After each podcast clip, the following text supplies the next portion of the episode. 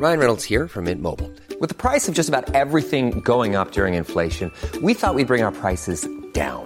So to help us, we brought in a reverse auctioneer, which is apparently a thing. Mint Mobile unlimited premium wireless. Ready to get 30, 30, bit to get 30, bit to get 20, 20, 20, bit to get 20, 20, bit to get 15, 15, 15, 15 just 15 bucks a month. So, Give it a try at mintmobile.com slash switch. $45 upfront for three months plus taxes and fees. Promo for new customers for limited time. Unlimited more than 40 gigabytes per month. Slows. Full terms at mintmobile.com. From BBC Radio 4, Britain's biggest paranormal podcast is going on a road trip. I thought in that moment, oh my God, we've summoned something from this board. This is Uncanny USA. He says, Somebody's in the house. And I screamed. Listen to Uncanny USA wherever you get your BBC podcasts, if you dare.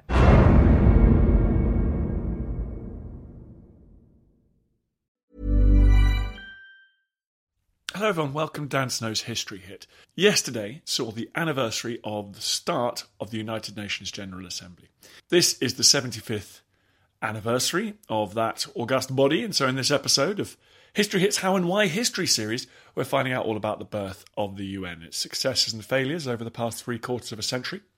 If you like this episode of How and Why History, our brilliant spin off podcast, please go and check out its own feed, How and Why History, wherever you get your podcast. Please subscribe and rate it and all that jazz. If you like this one, of course, there's 30 more episodes to enjoy if you subscribe to History Hit TV. If you go to History Hit TV, if you use the code POD1, P-O-D-1, you do, of course, get a month for free, and then uh, the next month just one pound, euro, or dollar. So please go and check that out. And there's 30 episodes all up there on History Hit TV. We've got another spin off podcast, which is the World Wars podcast with the brilliant James Rogers. Please go on there and check that out. But in the meantime, let's go back to 1945 and the momentous events in San Francisco. Enjoy.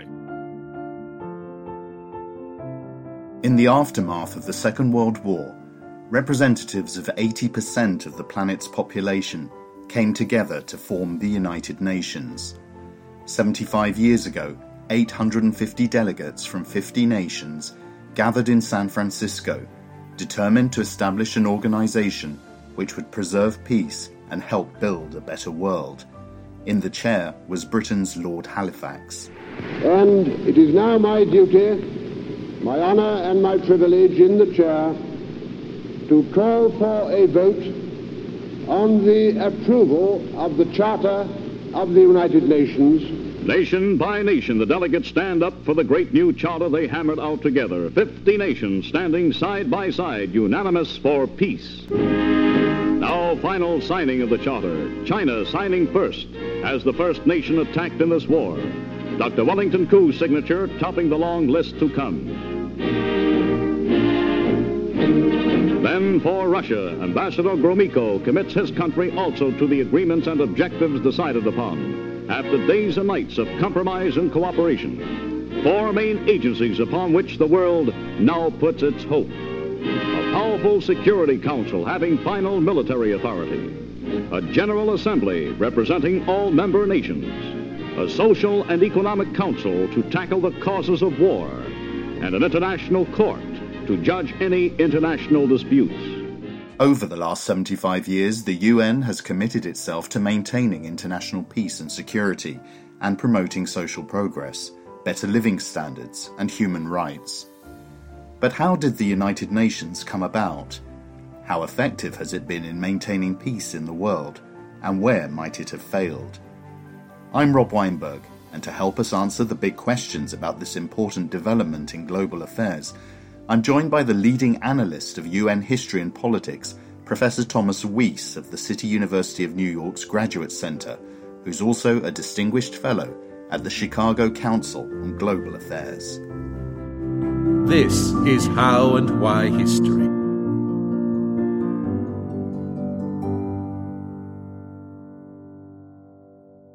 So, Tom, thank you for joining me. How did the experience and maybe failure of the League of Nations after the First World War pave the way for the emergence of the United Nations? Actually, most people look upon the failure of the League as a catastrophic end to the first experiment in international organization, but it was actually the beginning. And the things that worked were built upon, and the things that didn't work were partially avoided in the next iteration after 1945. So even those in Washington and Whitehall who were persuaded that the organization fell flat their proposal was not to do 1914 minus, but it was actually 1918 plus. And so these experiments were actually very important for what followed. So then the Second World War comes about partly as a result of the failure of the League, with the reparations being imposed upon Germany and so on. How important were the American President Franklin D. Roosevelt and the British Prime Minister Winston Churchill to the founding principles of the United Nations? Actually, we wouldn't have a United Nations without either of them. So let's say that they were important. What was interesting, of course, was the signing of the Atlantic Charter by the two of them in August 1941, but that was before the U.S. was in the war. And so, interestingly, the principles laid out in there for self determination, which Winston was not very happy about, but lots of others in terms of keeping the peace and post war prosperity were laid out. And so, in fact, those principles were reiterated again in a document after the U.S. got into the war, after Pearl Harbor. On the 1st of January, a meeting was held in Washington, D.C., in which a document, which was called Declaration by United Nations, was signed by 26 allies, including obviously the United States and the United Kingdom. And later, the Allied total got up to 47. But those principles from the Atlantic Charter were reiterated in the Declaration by the United Nations, which actually gave the name to the alliance that actually crushed fascism. But it was also the name given, obviously, to what went on during the war that is, the principles of collaboration across states, and for the institution that would follow, San Francisco. Why were the Soviets included, but France wasn't? France was occupied and not very active in the war, except they're all making a lot of noise in London. The Soviets, after they joined the effort, after having no longer respected the terms of the non aggression pact with Germany, which started the war, were obviously a key ally. And in fact, their casualties were higher than other members of the alliance. So it was important, the big three, and subsequently the big five, so to speak, adding China and France, despite de Gaulle's arrogance, became the basis for the Security Council after the signature of the UN Charter in San Francisco in June of 1945. You mentioned there the Atlantic Charter and some of the aspects of the Atlantic Charter that then moved into the UN Declaration. How did they differ I wouldn't say that they didn't actually differ, except that by that time the United States was no longer just financing the reaction to Nazi Germany, but was actually actively involved in fighting the war. But the principles, whether those were, as they say, self determination, the restoration of self government to those countries that have been overrun the removal of various kinds of trade restrictions, or actually opening the world to trade, which was another reason that we had a Second World War. And importantly, cooperation to guarantee not just peace following the war, but also more stability as a result of economic and social conditions. So that then got topped up by the four freedoms freedom from fear and want, and the abandonment of force as a way to get one's way.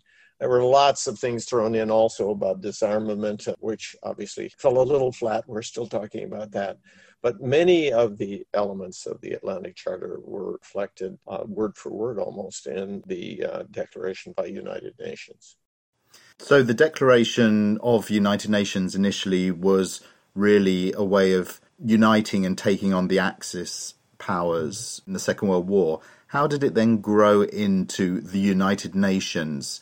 Well, you know, there's a funny story about dear Winston being nude, or maybe he had a towel wrapped around him uh, when he was visiting Washington.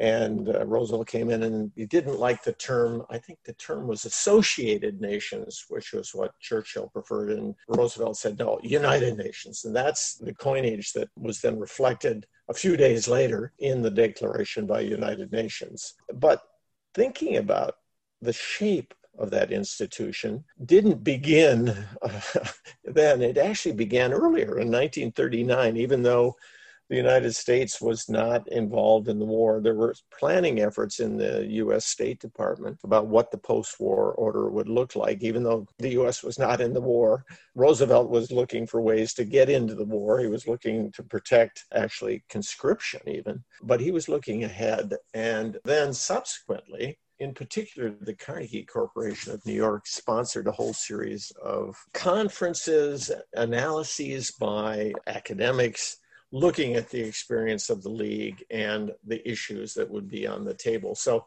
planning for the world of 1945 and what became known as the United Nations and the UN system reflected lots and lots of deliberations starting much earlier. So, what actually happened then in San Francisco in April 1945?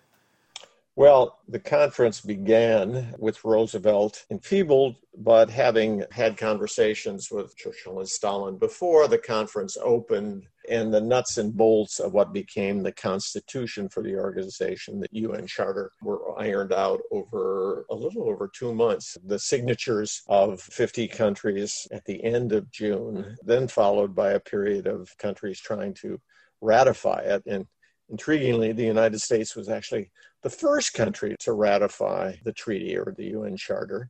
And then others followed. One needed five permanent members of the Security Council and then half of the others. So as soon as we had the five and then 23 others, the uh, charter went into force. And so that's what's usually celebrated as the official beginning of the UN, the 24th of October, which is when the charter went into effect. You mentioned the five permanent members of the Security Council. Did the power of veto on behalf of one or more of the permanent members of the Security Council immediately hamper the efficacy of the UN? Yes, it hampered the efficacy, but we wouldn't have had a UN without the veto. So it's a little difficult to be too categorical about that. Clearly, once the Cold War broke out, which didn't take actually very long, the idea that the five would all be on the same wavelength and come to the rescue if there were a conflict, that fell apart so that the veto immediately became an impediment to action. In fact, the Soviet Union, it's close to the first hundred vetoes were actually Soviet vetoes. Subsequently, others have been clamoring to catch up, but for a long time, that was what penalized or impeded the UN from being, at least in the security arena, what it was supposed to be. Washington would never have joined without the veto, nor would Moscow. We could argue whether or not London and Paris and Beijing would have gone along with it, but certainly neither the United States nor the Soviet Union would have joined without the veto, which reflected not only their sacrifices, but their position in the world at that time. Each five year anniversary of the UN, of course, the topic of how are we going to reform the Security Council and why do we have these vetoes comes up, and the answers are fairly clear. First of all, it wouldn't be that way without the veto. Second of all, those with vetoes have to agree to get rid of the veto, which is a little difficult. And one of the other pieces of logic in the first iteration was the fact that let's not at least make things worse. I mean, if one of the five decides to get involved in a conflict, the other four are not going to come to the aid of the rest of the international community of state. So was, let's not make matters worse, at least, and let's keep the major players in the organization. Now, within three years of the end of the Second World War, the State of Israel was formed a couple of years later, the Korean War broke out. How important was the UN in both of those developments? The UN was absolutely critical in uh, 1947 in creating the State of Israel. Actually, the conversation at that time, the United States was really against the creation of the states of Palestine and Israel. They wanted a, a federation of sorts, but it, they finally caved in. So The conundrum that we remain in uh, many years later in the Middle East reflects the decision by the UN and actual resolution of 1948. And the Korean War was the first, shall we call it, UN effort at conflict management using the charter provisions of what are called Chapter 7, the enforcement of international peace and security. It only worked, however, because the Soviet Union was pouting. At that point, 1951, China, the new China, came on board in 1949. And so Moscow, someone said, wait a minute, why do we have Chiang Kai shek and uh, now called Taiwan? That's not China. Why does Taiwan have a veto in the Security Council? Blah, blah. So Moscow was actually pouting and boycotting the Security Council at exactly the same moment as the Korean War broke out. So the other four precipitously made a decision about the UN reversing the aggression. It was clearly an aggression. So the UN actually went to war the way the Security Council was supposed to work, although obviously Moscow not being present uh, facilitated the decision. So the original decision involved UN troops. The continuation of the UN presence thereafter, once the Soviets decided that, wait, wait a minute, this is not such a good idea to leave our seat empty in the Security Council, they came back. And thereafter, one had to use other means, including the General Assembly, to continue the decision to make this a UN operation, the, the costs, which were mainly borne by the United States anyway. But it started and ended as a UN operation for those reasons. And we had none subsequently until after the Cold War, until after the veto no longer was a problem. The next enforcement action after all those years would have been 1991 and the Persian Gulf War. And at that point, Moscow and the new Beijing went along with the decision to reverse the aggression by Saddam Hussein against Kuwait. The result of the voting is as follows 12 votes in favor, two votes against, one abstention. The draft resolution has been adopted as Resolution 678, 1990. That's the historic vote at the UN Security Council authorizing the use of force against Iraq if Iraq does not withdraw from Kuwait by January 15th.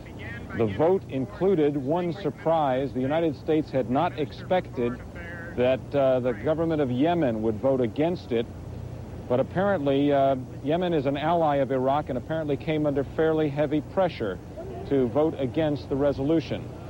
Nonetheless, the vote came out approximately the way the United States expected it 12 votes for, uh, two against, and one abstention. Join us this month on Gone Medieval from History Hit. I'm Matt Lewis. And I'm Eleanor Janega. This April, dive into our special mini-series. With the help of leading experts, we're tracing the foundations of England by exploring the country's most powerful Anglo Saxon kingdoms. We'll be looking at Northumbria, Mercia, and Wessex, as well as the rulers and their councils who helped shape a nation.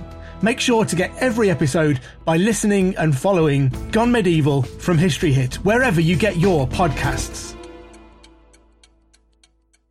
A lot can happen in the next three years. Like a chatbot may be your new best friend. But what won't change? Needing health insurance. United Healthcare Tri Term Medical Plans are available for these changing times. Underwritten by Golden Rule Insurance Company, they offer budget friendly, flexible coverage for people who are in between jobs or missed open enrollment. The plans last nearly three years in some states, with access to a nationwide network of doctors and hospitals. So, for whatever tomorrow brings, United Healthcare Tri Term Medical Plans may be for you. Learn more at uh1.com. There's never been a faster or easier way to start your weight loss journey than with PlushCare.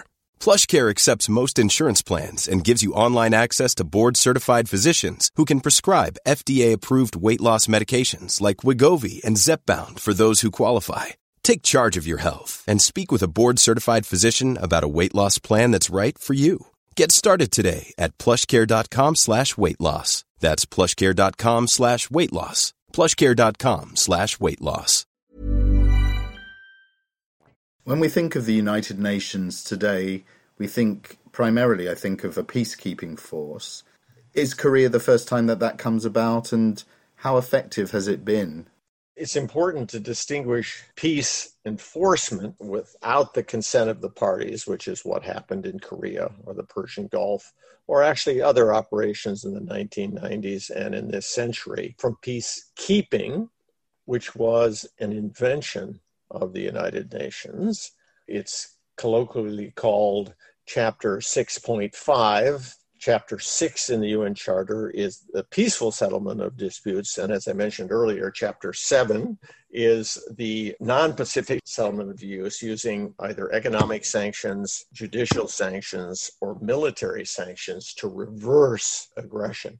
So peacekeeping is somewhere in between. It was invented, some people would argue, with the first observers in the Middle East in Jerusalem in 1948 it's probably more correct to say the uh, invention was at the first UN emergency force after the war of 1957, because these soldiers were not there to physically enforce a decision, but the soldiers were there because the two parties, in this case, Israel and Egypt, wanted a buffer force, wanted some independent monitors to keep them apart. And so while they're soldiers, they are soldiers of a special kind, as soldiers who keep the peace. Uh, at that point, they had no real military equipment besides sidearms, not the kinds of things we think about a military having now. Over the years, UN soldiers have become better equipped and they use you know armored personnel carriers, they use helicopters, etc. But at the outset, they were basically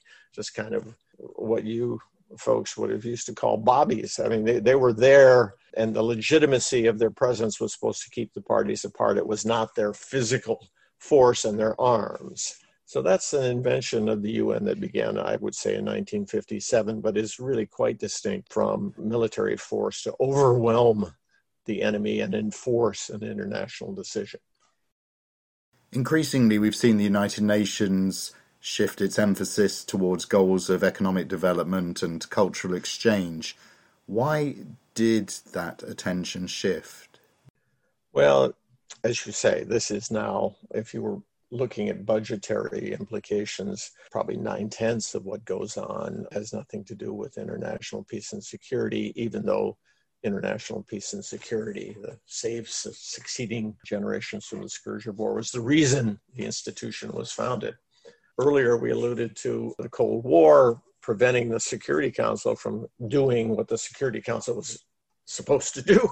So the organization, one, needed a new emphasis. But the second, and I think actually more important explanation, is the fact that with decolonization and the influx between the first new members, Indians and Pakistans in the late 1940s, and the early 1960s, by which time almost the entire planet was decolonized or made independent. Those countries, because they were poverty stricken, had their own problems. And for them, economic and social development was not only the basis for peace, if that's the main purpose of the organization, but in and of themselves, it was essential. So the UN really couldn't do much in the security arena except peacekeeping. And you had both the United Nations itself with lots of economic and social divisions in it. But then you had the entire set of specialized agencies, whether it's education or agriculture or industry, that were created to improve economic and social development. And that became really the main work of the system as a whole. Do you think that's been the greatest achievement of the United Nations, or have there been others? It's important, I think, to distinguish a couple of products of the UN and the UN system. I would say that there are two big ones ideational and operational. The idea side, what I'm referring to, is the things that a universal organization does. Big ideas could be the environment, could be women's rights or indigenous peoples ideas, norms, principles, standards, and monitoring of those, which is sort of one big set of activities. And the second happens to be operations, delivering succor to people suffering in Myanmar or Syria, development projects, statistical training, other kinds of training, etc. So you have those two big kinds of activities. I actually think, based on a lot of research I did with some colleagues in the, something called the intellectual history of the United Nations, that the real legacy, the real power happens to be the ideas, which you pick up, I pick up, NGOs pick up, some governments do, some governments don't, but that's where the real multiplier effect is. The operations, they're certainly useful. I'm not going to say that delivering tents and food to Syria is, is a bad idea, but once that's over, it's over. There's very little residual. So I, in looking at the products of the UN, you would say that many of the ideas are what's driving government policy these days. It could be inequality, it could be the nature of women's rights, could be how do we stop climate change. These go on and on. These were either spawned by the UN or certainly massaged over the years in UN context and operations. And so I think when one hears, let's reform the UN, one normally focuses on the operational part and that's where, you know, there are lots of shortcomings, lots of inefficiencies. So I would see that on the ideational front, there have been huge number of successes. On the operational side, it's been useful, but there are lots of shortcomings. And that's where most of the money now goes, of course. If you're looking at budgets, probably nine pounds out of 10 are expended on the concrete operational side whereas I would put many more resources into the ideation side. Now, you've written a number of books looking at how the UN could be updated, reinvigorated in the face of today's populist movements, pandemics, terrorism, and all the other major challenges. Is there a case to be made for reinvigorating, updating the UN? And if so, what would you do? In the face of a global pandemic with a probably $10 trillion reduction in global GDP, you'd say, do we really have to make a case for more cooperation across borders? You say, this is crazy, this is cockamamie, but in fact, we do. And so for me, in the face of new nationalisms, new populism, I'm actually putting an emphasis on trying to reinforce the crumbling foundations of the planet we have. Because it's you know the age of trump but it's not just trump. It's the age of putin. It's the age of xi. It's the age of erdogan. It's the age of bolsonaro. And the list goes on. So the very foundations are under attack. And what also is happening is that the global south, the developing countries that came about after decolonization, who were the champions of the UN and the UN system, who benefited from the earliest programs, they are now also increasingly grumbling about the nature of the institutions which were created, as we said earlier, in 1945, brought to you by the major powers, the Western powers, to the benefit of the Western powers. So that global south, and in particular the emerging powers in the global south, are also on the bandwagon to change drastically the organization. So, my highest priority these days is trying to reinforce what we have because I dare say that if we tried to recreate what there is, we'd probably get less than we have. And then try to figure out what the UN does better than anyone else on the operational side and on the ideational side it's clear that certain kinds of standards and norms and treaties, etc., have to be universal in order to be effective. But on the operational side, it's clear that many things that the UN does could be done better by others. You know, the UN does not need to be in Brazil. It doesn't need to be in Chile. It doesn't need to be in China there's still a UN presence there. It does need to be in countries that are coming from war or violence, that are very poor, where the UN itself provides the range of services that are required, and the UN should be in just to have a number to 40 or 45 countries that are on the bottom of the ladder and shouldn't be anywhere else. It's there that it needs to focus more on universal norms and standards. And I dare say what's probably going to happen, although I'm not very popular for this, I dare say that there are going to be a dramatic decrease in funding for the UN and the UN system. It's inevitable. If the public transportation system here in Chicago is down by 90% and needs massive subsidies. There are going to be diminished resources here. There are going to be diminished resources for the UN and the UN system. And I dare say that this kind of financial tightening of the screws could help focus the mind. And the problem is that over the years, the UN system has been very good at adding additional programs, projects, organizations. It has been miserable at getting rid of all of those when they're no longer necessary. And I'd say that that's asking these questions about comparative advantage are what may be driving the institution over the next five to 10 years. Do you despair when you look at the state of the world today, or do you still have hope in the UN as being a force that could actually affect positive change?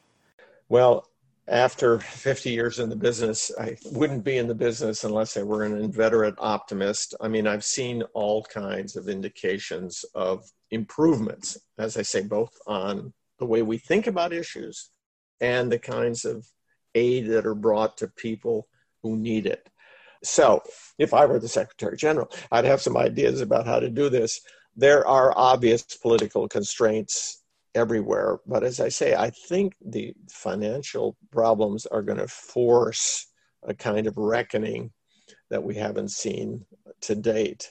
So, to take an example that will not make my friends in Paris very happy, UNESCO's funding has been dramatically reduced over the last decade when the US pulled out, the UK pulled out for a while, Japan's not paying its bills. And the problem with the bureaucracy there is the same problem with bureaucracies everywhere. The easiest thing to do is to get rid of young people and keep those of us who are longer in the tooth around and to cut every program. Well, we've got 15% fewer resources. Let's cut you and you and you, everyone by the same amount, and not say what is really essential. Where can we really make a difference? Where is the multiplier effect? So there's a chance that this kind of financial stringency would lead the organization to make the kinds of cuts that are necessary. And I hope that will be the case. Professor Thomas Weiss, thank you so much for joining me. How and Why History.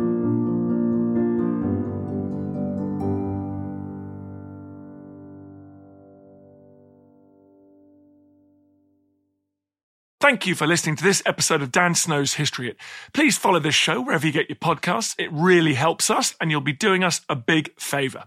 Don't forget you can also listen to all of these podcasts ad-free and watch hundreds of TV documentaries when you subscribe at historyhit.com slash subscribe. As a special gift, you can also get your first three months for just one pound a month when you use code Dan Snow at checkout.